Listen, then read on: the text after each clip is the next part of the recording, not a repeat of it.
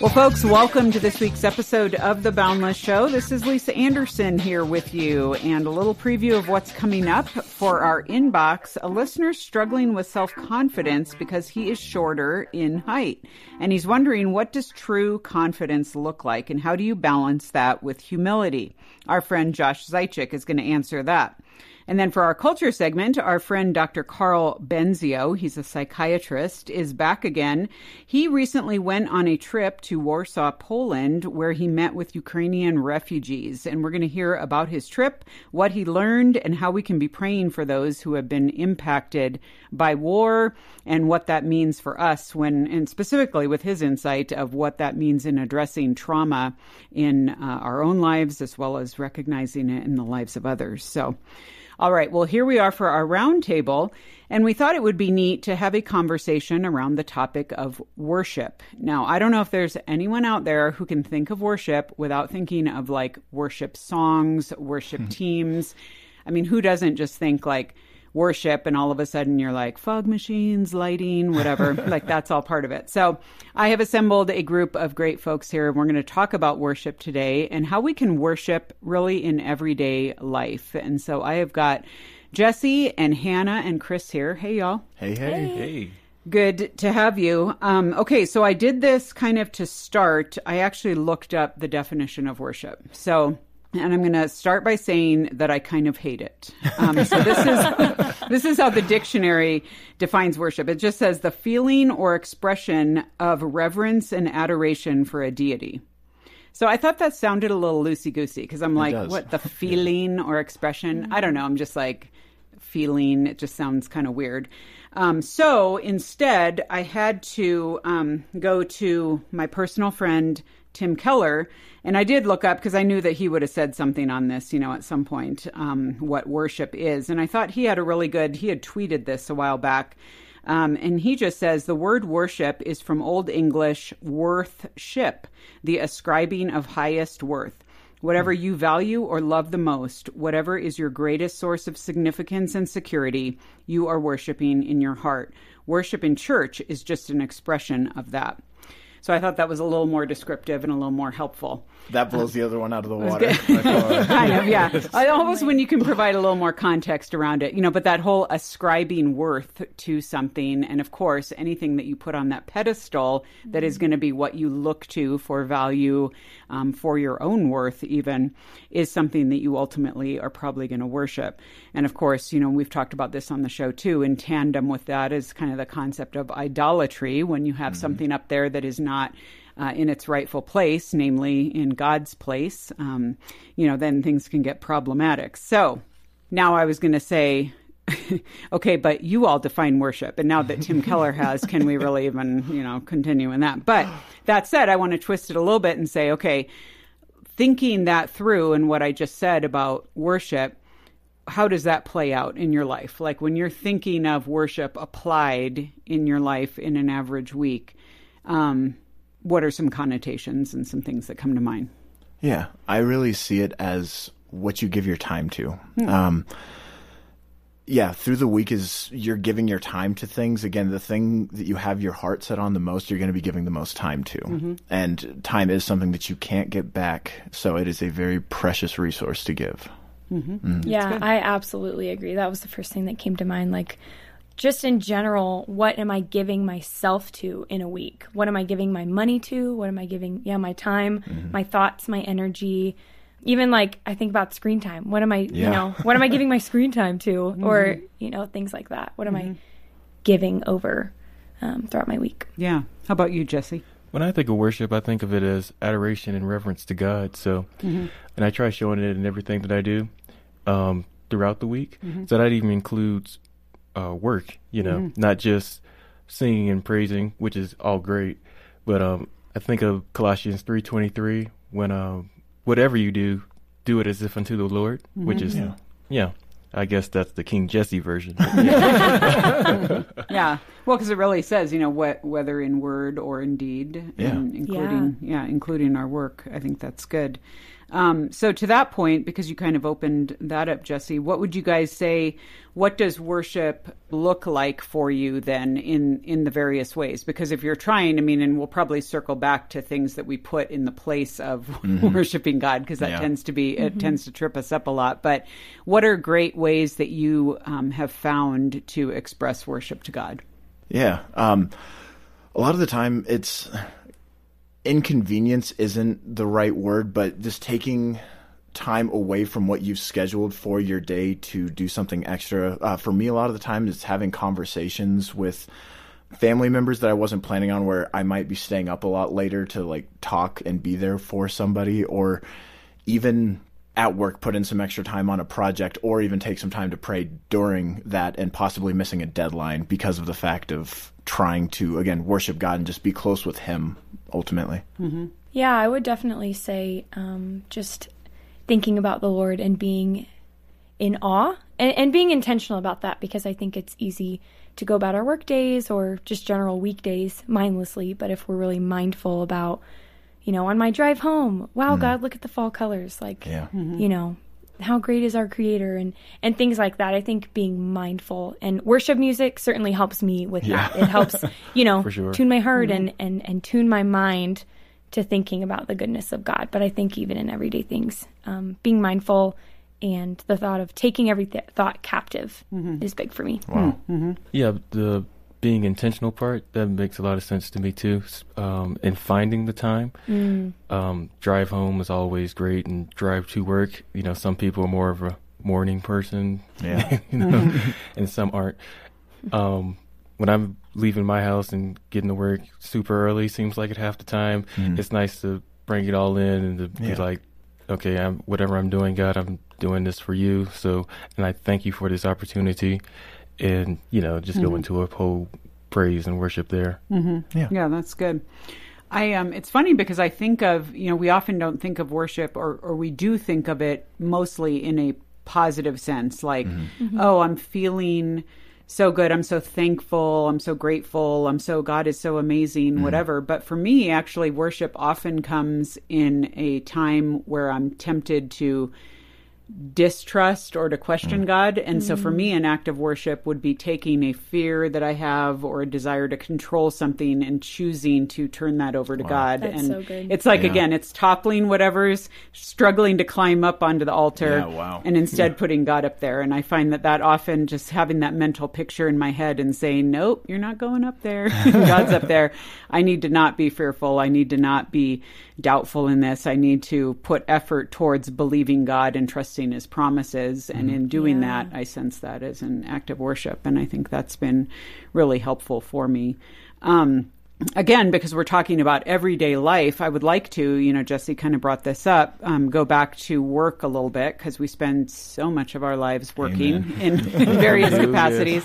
But I think a lot of, you know, y'all, some of us work in quote unquote ministry or whatever, but then we get into ministry and then we feel disappointed because it feels like a job, you know, or else other people are like in a corporation or they're teaching at a school and they're like, mm. What does this have to do with worship? How do yeah. I work and worship? You know, so what are some good ways that you guys have seen um, yourself be able to apply the concept of worshiping through your work? taking extra time to do things and maybe going back just again to make sure that you're showing God in what you do as opposed to showing what like Chris can do. Hmm. Mm-hmm. Basically, like there's plenty of projects that come across my desk that I'll be like, "All right, that sounds good." But being able to put the extra shine on there and polish is really what's going to be the difference between God getting the glory mm-hmm. and um, yeah, just it being something else that's out there hmm. ultimately. Mm-hmm. That's neat. Yeah, I agree. I think devotion to excellence is mm. big mm. for me. Going the extra mile to add to the team in whatever way, mm. um, whether you work at a ministry or not, I think can really give God the glory. Mm-hmm. And I don't know if this is related, but this is like super practical that mm-hmm. it came to mind. The other week at work, I just like you know, I normally like read my Bible in the morning and then get on with my day and work, but that day I just like kept it open to what I read that morning. Hmm. And I was surprised at how many times I went back to it. Hmm. You know, mm-hmm. just in like little moments, yeah. I would like look over and be like, "Oh yeah, that's what I read this morning," and hmm. was reminded um, in that moment. So that was really helpful and even just a motivator of like, yes, this is why I work. Um, I work unto the Lord. I work with excellence, not for myself or my boss or, Yeah. you know, any of this, but unto the Lord. That was That a good so reminder. Cool. Yeah, because Yeah. you, you can literally do that anywhere. That's so cool. Yeah, I know. It, it was, I was like, this is so simple, but Yeah. it, it really, it was powerful. So, Well, and even putting that thought forward and recognizing and giving credit, you know, both of you guys kind of alluded to this, giving credit to God for everything, even that we're offering back to Him, mm-hmm. in the sense of I have a brother in law who's very he's like an inventor and he has like some patents and he's just super brilliant and creative.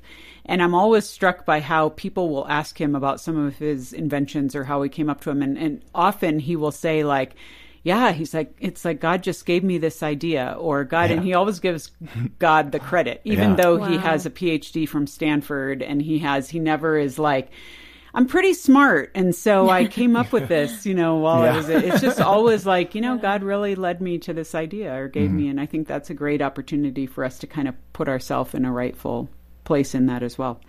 Okay, well, let's put a kind of a flip side on that of like if we are all of a sudden we get into a funk or we get into a rut where we cease to look at mm-hmm. God, cease to worship God, and it might just be you know, we've kind of fallen away maybe from community for a while, or we have not been in God's word or really, you know, focusing on Him and stuff. How have you seen that adversely affects the way you go about life in any given week? Yeah, I've uh, we were talking about some of this yesterday, and it I really see is when you fall away, it's like you're not going to die, but it's kind of like eating junk food. Like it'll fill you up, but it's not going to sustain you. Mm-hmm. And I, it's scary to think about that again. Like it, it's comfortable, but it's something that you have to be intentional about to get your way back into worship and by just giving a little bit of your time each day like more and more there's 168 hours in a week and the more of those hours How do that- you even know that? It's like, it was actually in a sermon. Oh, okay. yeah, it, it was in a sermon that I You watched just pulled recently. that out. check that. By the Okay. way, just, I just had to get clarity on that. Okay, thank you, Yeah, no, Chris. d- okay. did, did not pull that out of my head. I saw it somewhere recently. okay, good. but um, yeah, it just I honestly think that the more of that time that you can give to God, the more of that like actually like meat and potatoes that you get as opposed to just like talkies. Mm-hmm. Not not hating on talkies, but thank you for clarifying. yes. Yeah, good. Okay. Yeah, I've heard in, you know, my friends' lives and even my own when we fall away from worship, whether, you know, thinking about the Lord, listening to worship music, or just reading our Bible every day, I tend to desire it less. Mm-hmm. I tend to desire to spend time with the Lord because I think, you know, yesterday was a fine day. I mean, it wasn't anything spectacular. So if I don't read my Bible again, today will mm-hmm. be fine. You know, mm-hmm. that's okay. But it, um, it is a scary thought to Yeah. think like, oh Lord, I do not, I do not want to desire you less. I want to mm-hmm. desire you more.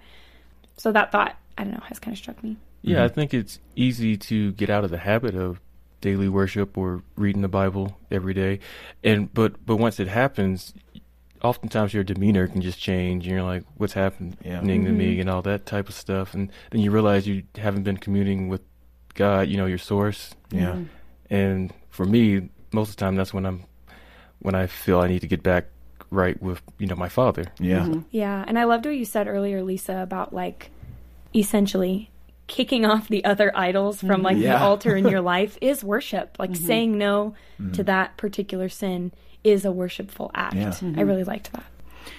Um, I, it gets me to thinking of too. You know, sometimes we just. It, I also referenced community and the the impact that community Yeah. can have on us because so often someone else's experience of God or just where He's met them or met their need or whatever can be an encouragement to us. And I think it's so helpful for us to be able to share with one another and even hearing. You know, when I have a friend who's just like.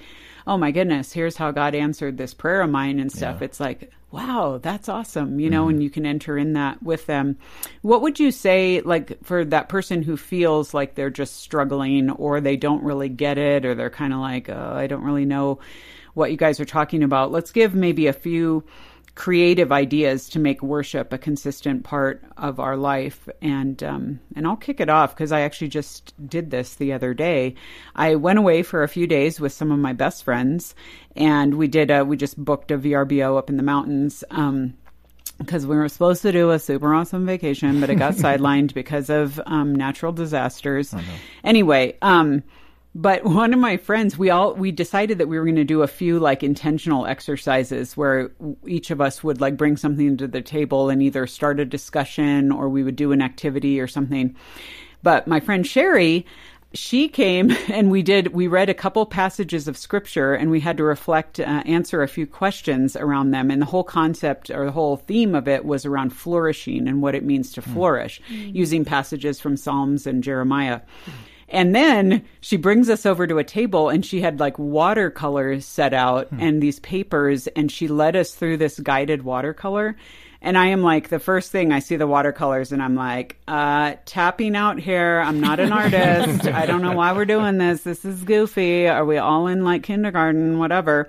But I did it and it was like just a way of like training your mind in a different way to think through a passage of scripture. And there were just elements of the scripture that she had us like paint just around like random. It was just like painting certain things of like a tree and flourishing. And then she talked us through certain things. And I was like, that is really legit. It ended up being such a great exercise for me so that I wasn't just caught in the same rut of doing the same thing. Yeah. So I appreciated her doing wow, that. I love that. I know. I'm telling you, just do watercolors, people. I would have never come up with that on my own. So I'm very grateful for Sherry's artistic, creative bent. So, any any other ideas for folks? Um, the way that I started getting closer was uh, there was I used to watch motivation, uh, yeah, like fifteen minute motivational, like Christian videos every morning. They have, uh, I cannot remember the name of the channel to save my life. I, um, but they have uh, it's just cut up sermons where they're all talking about the same thing, and it just kind of gives you a message to start your day with. And I honestly think that if you can give the very beginning of your day to Jesus, that it makes the rest of your day a lot easier to get to that point of worship. Yeah. That's cool. That when you said motivational, it reminded me.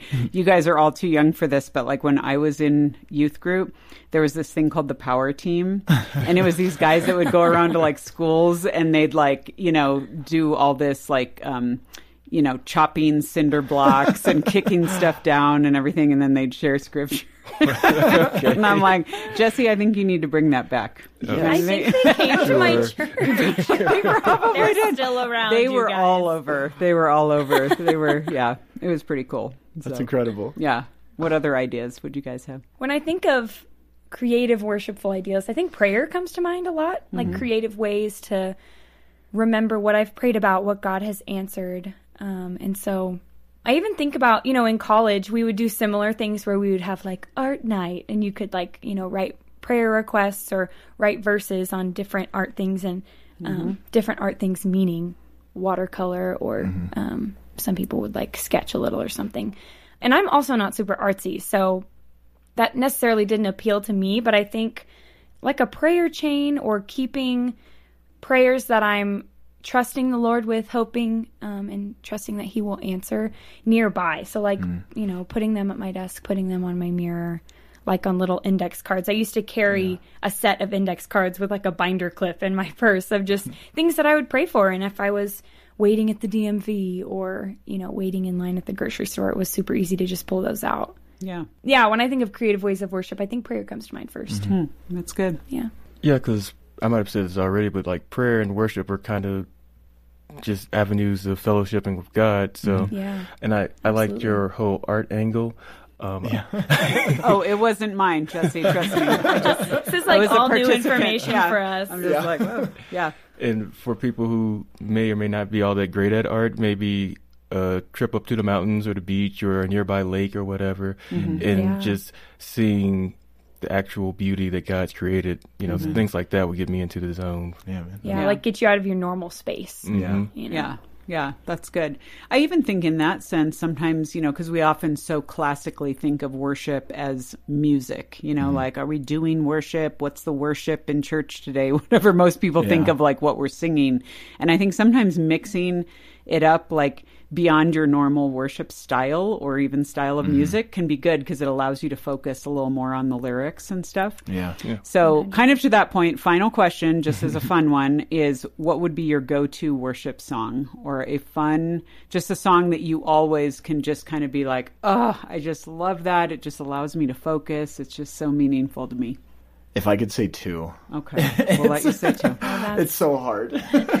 um, Waymaker, which I feel like everybody knows, super basic, but I love that song so much, and it's that my connection to it is because of the fact that, um, like, it just God's put some huge, undeniable promises in front of my life, and it just it gives me so much hope uh, to listen to it, and whenever it comes on on shuffle, when I've like I've heard that already. God, did you put that back in the playlist? It, It's awesome. And then uh, the other song is uh, "With You" by Elevation Worship. It's Okay. incredible. It's uh, it's just a song about waiting. So both of those are kind of synonymous, one and the same.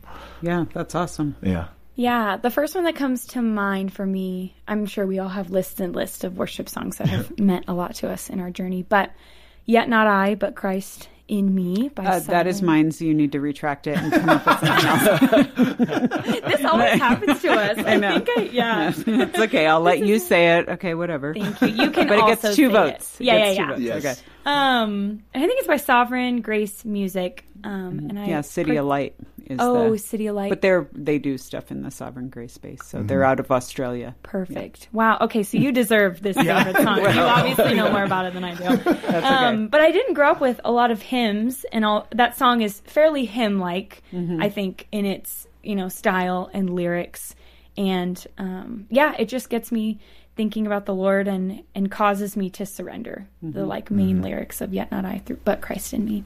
Yeah. Little funny side note on that. I have, um, you know, where you set your alarms on your phone and stuff. So I have that's my current alarm to get up to is that song, um, which notably I replaced Ozzy Osbourne's "Crazy Train," and so I will say That's that using yet not I but through Christ has just gotten uh, to Chris's point my day off to a better start. for continuing. I'm, okay? I'm also glad it didn't make you not like the song because I feel like sometimes alarm songs that Oh. I put, I'm like, I just want to hit snooze. Yeah, no, it's just like a super chill, peaceful way to wake so up in the good. morning. I like it. So, how about you, Jesse? I feel like I have two extremes. Um, anything that's Kirk Franklin is, Oh, is yeah. pretty much cool. Um, but then I'll turn around and listen to Jesus is All the World to Me or The Solid Rock, you know, Mm-hmm. classic hymns. Um, I did try the alarm thing well, f- with classic hymns, but I found that I just sleep through them. And Oh, so okay. That didn't work. In your dreams, you're like, "On My dreams are peaceful. Yeah. It happens. just sleep through them. oh, that's pretty good. Okay. Well, mine, I will say then, I'll go since Hannah said one of mine. Um, one other, since I talked about the whole like replacing other idols with Christ and toppling them off the altar, um, especially for me with fear and control, is the old. I mean, I learned it as a kid. The whole, the song that says, "I cast all my cares upon you. I lay all my burdens down at your feet," and it's just like four lines, but it's just such a great like refrain to sing over and over in my head when I'm very angsty or fearful or worried about something. So that's a another good go-to one for me. So, well, you guys, thank you so much for weighing in on this topic. This has been awesome. Yeah, Thank you. I ran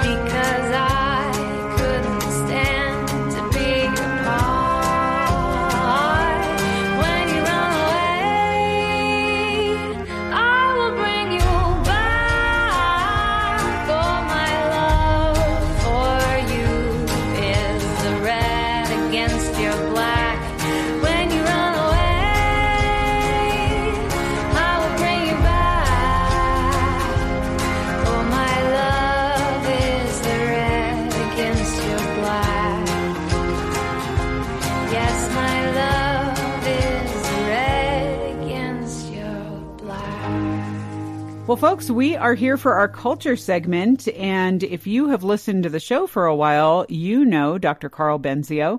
He is a friend of Boundless and Focus on the Family uh, because he is part of our Physicians Resource Council uh, that gives a lot of insight, wisdom, advice, uh, research, expertise to medical issues and beyond, whether that's culturally or personally, everything that affects the family. And so uh, we often pull him into the studio when he is around so that we can ask him questions that are going to benefit you. And so, uh, actually, this week we have a really fun conversation with him because he just came back several months ago from a trip to Poland, where he had the opportunity to minister to uh, some of the Ukrainian people who are refugees there, obviously in the wake of the, and uh, well, I'm saying wake, like the wake of the onset of the war, and really the. Um, you know the unrest that's going on over there. And so um, when he is not traveling and doing the things that we're talking about today he is a psychiatrist he's an author he's a speaker um, he basically is the medical director of the Honey Lake Clinic in Greenville, Florida, and also founder of the Lighthouse Network, which is a nonprofit ministry that really has a lot of faith based resources for people struggling with addiction in particular,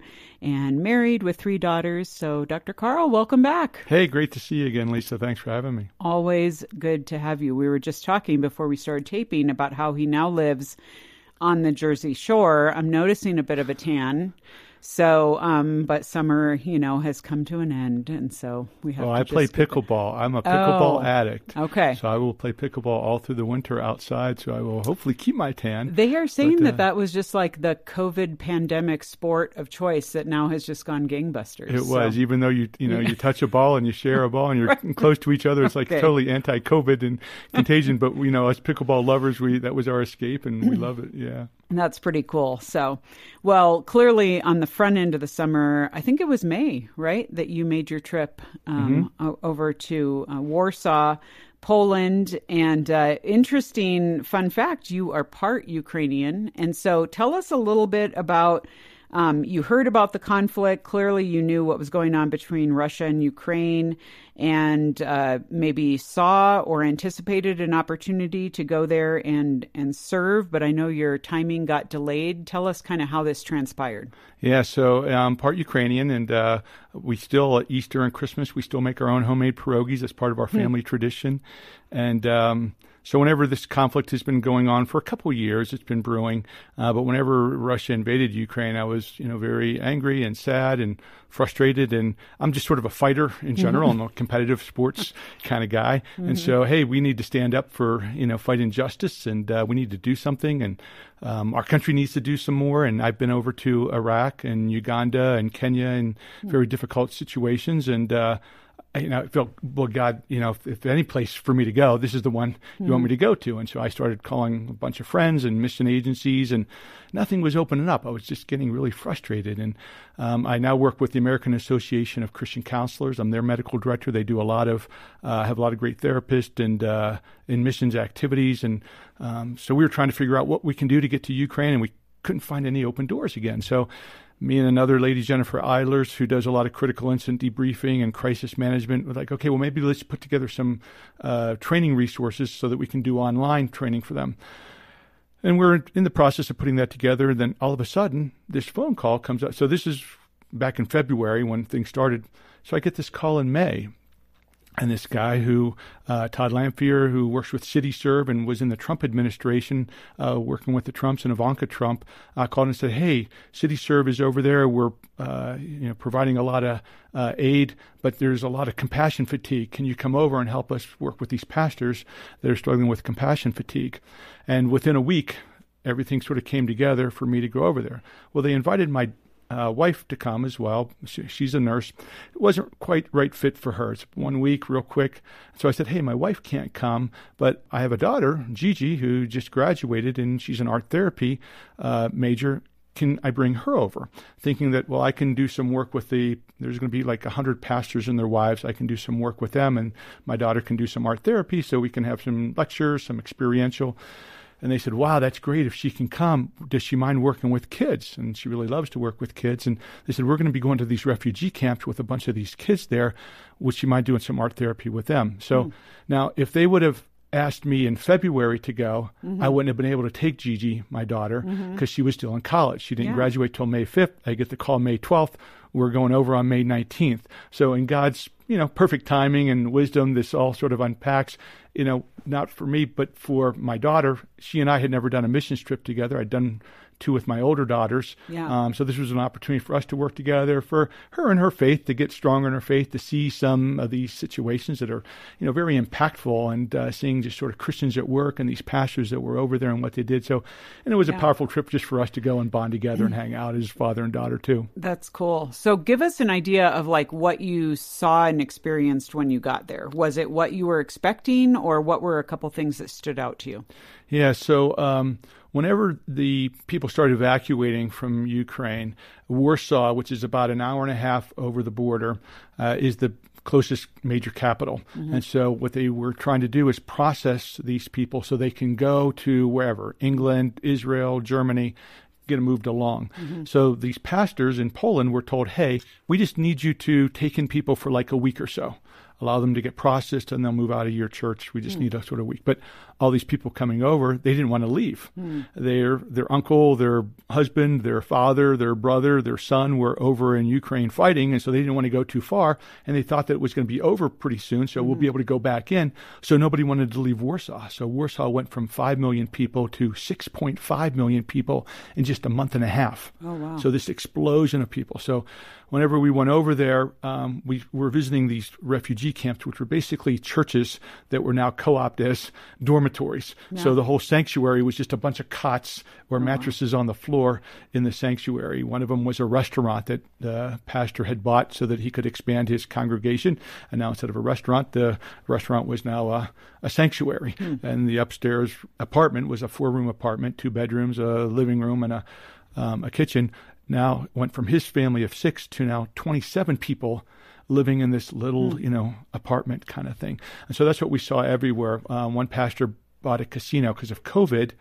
A lot of businesses went out of business, so he was able to rent out this casino. So now we're walking in and it has these like cheesy 70s ish casino trappings and tapestry and curtains. Mm-hmm. But now there's like 150 people in there living, and there's, you know, there's curtains or sheets that mm-hmm. you know divide and make bedrooms or private areas Yeah. and there's you know you see a zillion shoes you know when you walk in because there's just all these people living in these areas and so you saw very few men uh, you saw a lot of women, a lot of children, grandmothers, aunts.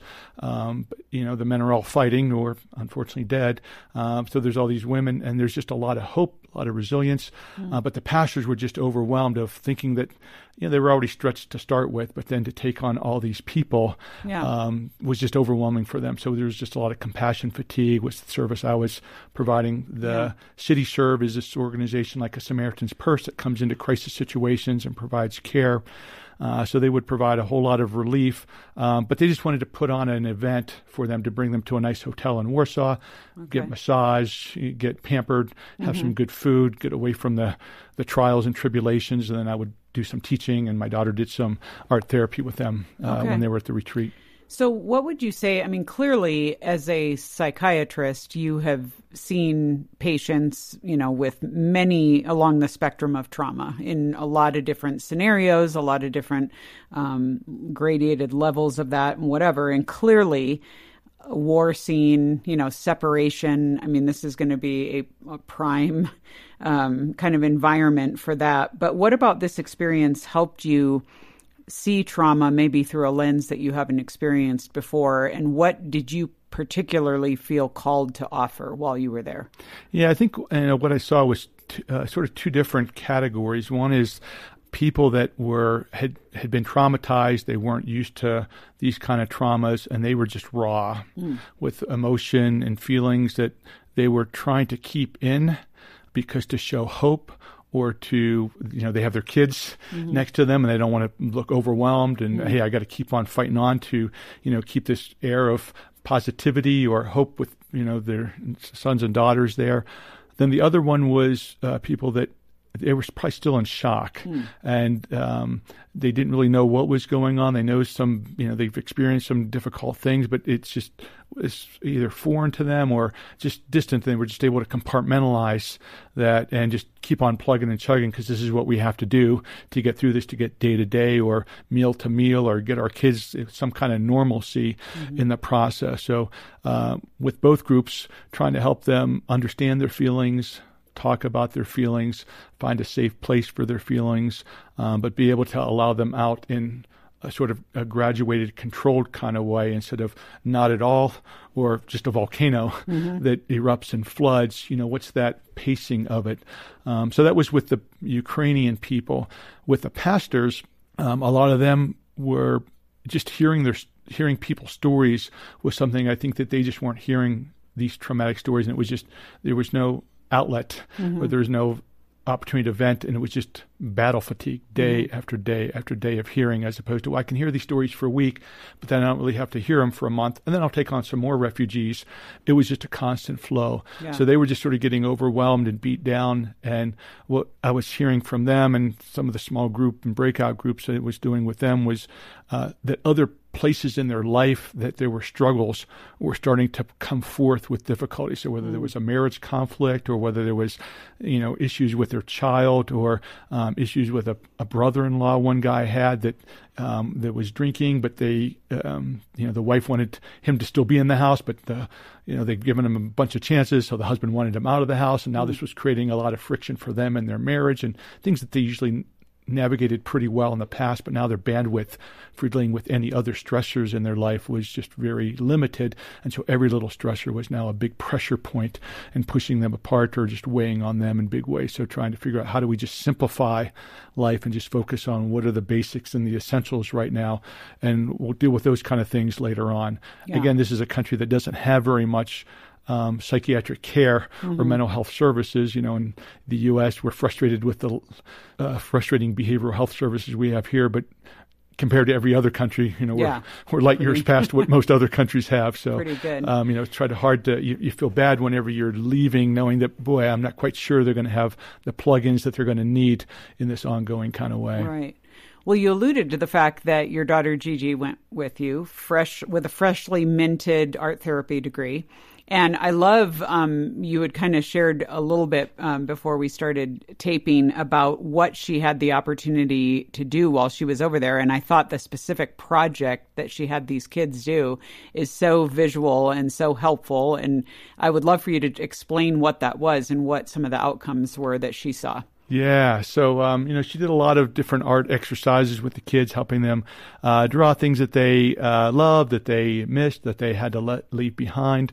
Uh, but in one refugee center, we went in, and uh, she had a really neat project that she thought of was um, to make a worry box. So she had sort of a, a piece of cardboard, and it had perforations on it, so you could fold it up.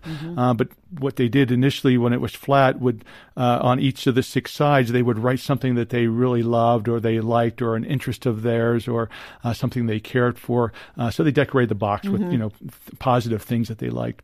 And they were able to put the box together. And these were kids that were, some of them were three years old up to like 17, 18 years old. Uh, so we had a whole age range and they're all speaking Ukrainian or Russian. Um, so we have working through translators. So some of the translators and the people that are working in the refugee center are also part of this because they've been traumatized in a bunch of different ways. So it's called a worry box. So they're putting the decorating the outside of it with things that they like. And then the next step was to on little pieces of paper to write uh, either draw a picture or write a word or you know things that they lost or things that worry them or things that they're afraid of happening or concerns for the future. And they would roll those up and put them into their little worry box. Um, and then on the top of the box they would put a picture of jesus on the top so that jesus when they closed it and opened it, they would see the picture of Jesus to sort of guard over and watch over their their mm-hmm. troubles and worries. So that would be something that they could just sort of just very in a pictorial kind of way or a very practical way take a worry and put it in there and show that give them some sense of control mm-hmm. or power over it and bring a spiritual element to it hmm. and to see that in, um, you know, with their worry, there was something bigger than their worry, both the outside of the box with their hopes and their the positive things in their life, as well as Jesus. And so it was a real neat experience to hear the kids talk about the things that they were afraid of or worried about and um, have a discussion about that. And some of it was humorous and some of it was sad and, and tear jerking. But one of the ladies came up to us afterwards and she said a, a really cool part of it is that these kids really have nothing of their own. Everything they have most of them left with just the clothes that they were wearing at that time. And uh, so everything else that they have has been given to them whether it's food whether it's a, a desk whether it's a pencil whether it's uh, you know shoes uh, a dress a hat you know little pins that they wore for uh, Ukraine symbolization. And um, that this box now is something that it's their very own. They made it. It's not something that somebody gave it to them or somebody bought for them. It's something that they actually made themselves. They designed it. They have it and it's their own possession. So the kids were just sort of holding on to it as wow this is mine. So it had this sort of emotional psychological uh, benefit of what it was intended for but then there was this unintended thing that now they have something that's personal that they actually own themselves from what they made. Yeah. as we were doing this, uh, what was interesting is Ivanka Trump comes in. Oh. So uh, she was doing some humanitarian activities over there. So she came into the, uh, you know, to watch my daughter in the middle of this project and watched it to go to completion. And so I have a video of my daughter explaining art therapy to Ivanka Trump, you know, in the situation. So it's just sort of interesting how God uh, sort of brought things together. And, you know, we were in a very contentious um, political situation that really wore on, you know, all three of my daughters and Gigi being my youngest.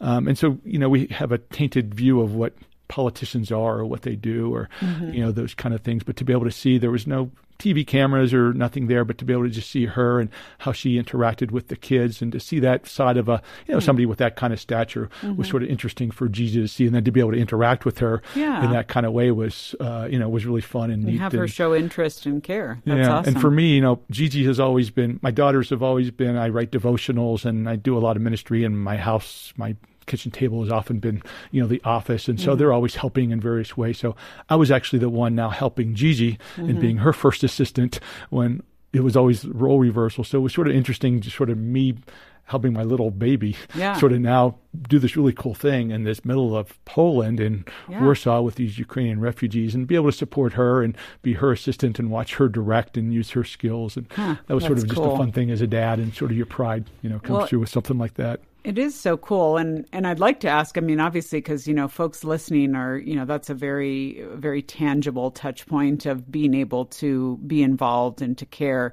Um, it seems that to me, Dr. Karl, that like since you know the invention of mass media and now more recently social media and everything the whole world has opened up to us. And so we see a lot of folks who you know you mentioned compassion fatigue for those who are on the front lines but it seems like even that informational slash compassion fatigue of like when we see the horrors going on in the world and they're things that we maybe can't directly affect because we're an ocean away or we're whatever what's a what's a good way to be aware of what's happening and care without taking on all the burdens of the world and feeling helpless to not solve things to not be you know able to tangibly help folks right now right in the space that we're in?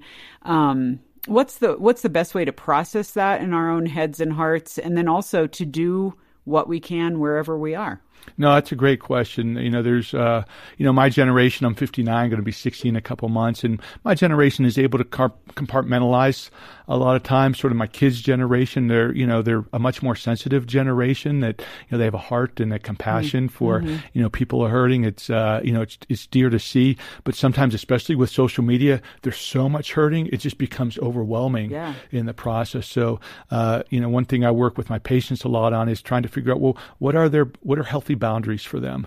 You know, what are they able to take in? What are their limits on social media? Sometimes you just sort of have to put parameters on. Okay, I can only do one hour a day. Mm-hmm. You know, periodically I have one daughter who she she just takes a break for a week mm-hmm. and just goes off social media just because of how overwhelming and how those, you know, she's a therapist, but just hearing all that stuff and not being able to do something mm-hmm. about it is just frustrating for her. So each person needs to know what their limits are, uh, needs to understand how how they can turn off uh, from those kind of situations. Um, and then to be able to, we don't want to be callous. So how can we help?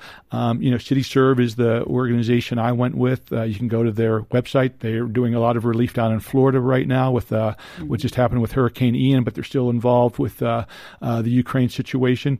And then you know, in my area, we have a uh, big Russian Ukrainian population, and so there's all kind of different people that I saw on nightly news that are doing various different fundraisers. Mm. You know, they are uh, Ukrainian, they're selling cheese, or they're selling olives, or they're making pierogies, or they're doing whatever to raise money, and they're sending that money over to buy supplies or whatever. So if you have people in your local uh, area in your community that are connected to that cause, that are doing fundraisers, even if it only seems like it's well, it's only two hundred dollars, or it's only they've only raised six hundred, or whatever, whatever it is, all that those people are sending it over there. It's helping families. It's helping people. It allows you to connect to somebody here, to develop a relationship with here. It allows you to do something tangible that you can see it tangibly happen and what's going on with it. And I think that really helps people feel a lot better and feel like they're in the game without having to be overwhelmed with mm-hmm. the traumas and the tribulations of it in an ongoing kind of way.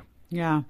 It's so wild because it seems like, again, when we are trying to stay in tune with the news and what's going on, it, it can almost become like, um, you know, like that game of whack a mole where you're like, okay, how do I address this? How do I care about this? Okay, but I care about this. And, you know, you just obviously with Ukraine, and now you alluded to the hurricane, uh, Hurricane Ian in Florida. We see that North Korea just fired a missile over Japan. It's like, where. is there anywhere in the world that we can look at where we're like, oh, okay, well, we don't have to worry about them just now because there's all this other stuff going on? Any specific um, prayer requests coming out of your trip and what you know is still going on in Ukraine that we can be praying for as a boundless community as we look forward into the new year and, and make sure that we don't just you know, move on and business as usual in our own lives. Yeah. So, uh, there's a lot of pastors over there that have taken on refugees and uh, opened up their churches and opened up their families. So just prayers for them that they're, you know, God's able to sustain them and that they reach out to that power that He can provide for them, uh, that peace that they don't feel like they have to be a savior mm-hmm. and save everyone, but to yeah. understand, you know, what is God asking them to do and to be able to steward that without being overwhelmed in the process. Um, there's certainly uh, so many little kids, uh, from you know, Ukrainian kids that are uh, displaced. Um, they're trying to get them in schools in Poland, trying to get them acclimated in just a sense of normalcy so that they don't fall behind by mm. being displaced. Um, they've already lost a bunch of things to lose education and to lose their sort of space in the in the continuum, so to speak. So how they can be attended to both psychologically, emotionally, relationally, obviously spiritually, but then academically in those kind of spaces. What you know, what does that look like for them? So that their parents would um, be resourced, you know, in some ways that they're, you know, either their spouse is lost um, uh, or uncertain where they're at, and uh, they have to take care of their kids. So those mothers and grandmothers are, are the bulk of those uh, people that they uh, God gives them strength and uh, resiliency to be able to step into those places. Um, anybody that they can support, you know, as far as City Serve and those kind of organizations that can bring aid, uh, but just that people can understand the peace that God has for them mm-hmm. uh, in this trials and tribulations and turbulent times that um, I don't know if it's going to go away mm-hmm. anytime soon. There's right. going to be difficulties for a while in that region. So um, trying to figure out well, who are those organizations that can help sustain them and how do they develop those bonds and that trust uh, to be able to be comforted by that. Yeah, so good. Well, folks, um, you know, we've been talking to Dr. Karl Benzio. You know him. He's been here on the show a number of times, uh, a psychiatrist and author speaker, talking about his trip to Poland and his ability to work with Ukrainian refugees there. Such a great opportunity for him and uh, also for us to learn about what God is doing in other parts of the world, even through some of the toughest, toughest stuff. Well, we want you to go uh, to, you can actually uh, go to boundless.org and uh, search for 768. That's this week's episode. Um, you can find out some links that we have there, including a link to the American Association of Christian Counselors, which is what Dr. Karl is part of, and there's some great information there. Or you can go to focusonthefamily.com slash get help and actually get connected with one of our counselors here at Focus on the Family, and they can probably get you started on a continuum of care right where you are and give you some helpful resources as well. So feel free to avail yourself of that. Dr. Karl, thanks so much. Hey, great to be with you, Lisa, and your listeners.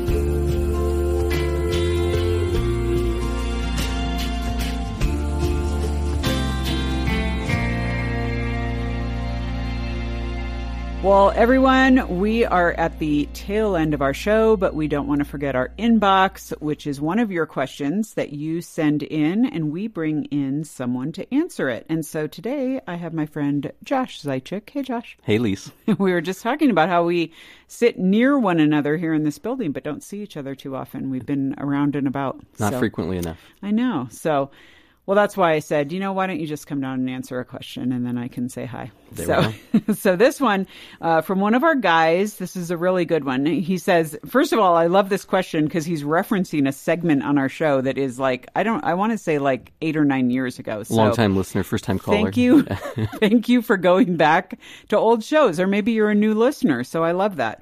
Um, that said, let me go ahead and read his questions. He says, I came across the segment Height Hang Up on the show, and I happen to be a shorter man myself. In that segment, you address the importance of having self confidence, and I was wondering, what does that look like?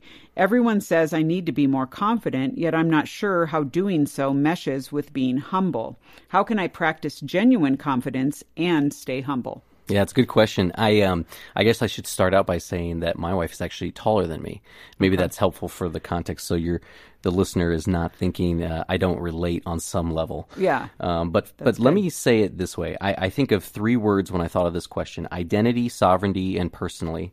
Um, in our identity, we get our identity from what God has done for us, what Christ has done for us. So when you start thinking through the scriptures that talk to that, um, we're forgiven, we're children, we're heirs, we're citizens of heaven, we're more than conquerors, we're ambassadors, we're transformed. I mean, th- it goes on and on and on.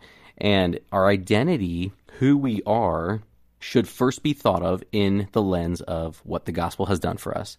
But then sovereignly, uniquely, God has uh, made this writer, this uh, this person asking the question, who they are, and made me who I am, made you who you are. So He knows how many hairs are on our unique heads. He knows us from the womb. He has made us and put us in this time in history, this context, the the country we're in, the state we're in, the family we're in, the the friends we have in our spheres, everything about our lives, he's orchestrating. So we have to take those two things and say, okay, our identity is in Christ, and you add the fact that God has sovereignly woven our life in a certain way, and then personally, in light of our identity and sovereign God's sovereign plan, we don't need to find our worth, our assurance, our confidence in things like our height because we know God made us that way. So so it's it changes how we view life. It changes our perspective. Essentially, I'm calling for this writer to think about um, their situation from a Christian worldview, not from a secular worldview. Don't view your value, don't view your worth, don't view your confidence through how tall you are. Don't find your self confidence in in what God has created because he he was intentional in that. So therefore, find your confidence um, just in who you are in the Lord. And and I know that sounds probably a little bit um, basic or Christian or or like a Sunday school type answer, but I think it comes down to an issue of faith. I think when we start to find our our joy and our comfort and our identity in something other than the gospel, we will it will let us down. We will feel a lack of confidence. We will feel unsure. Our emotions will waver. And so I'm just saying root your identity and your your confidence in what the Lord has done in and not in what you might perceive other people think of you based on your height.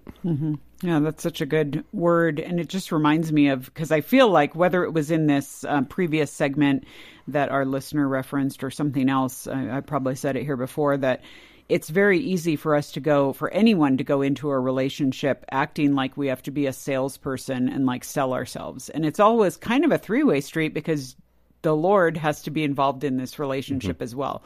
So it's not you trying to conjure up some kind of qualities that are going to make you attractive to another person. So I always say, from a practical perspective, and speaking as a female in this, guys, be about awesome stuff. Just be about your life and what God has called you mm-hmm. to do and just do it and work it out and just be just rock it, you know, mm-hmm. and do and not worry about like what women are noticing or who you know what that looks like. I Well- think that's it's so freeing to be able to focus on that. You're spot on, and I will say it wasn't as if I married my wife and didn't have the thought cross my mind like, what will people think of me, and what will the pictures look like? Like it, it's not as if I mm-hmm. didn't think through those things, but I had to replace those thoughts with more meaningful thoughts like, does she fit me well? Is this a mm-hmm. good relationship? Is this a, a good relationship that'll honor the Lord? So you you have to look at what matters more. Yeah, yeah. Because what would you have missed out on mm-hmm. had you really obsessed about that? So, well, thank you so much for weighing in on that. That's really great.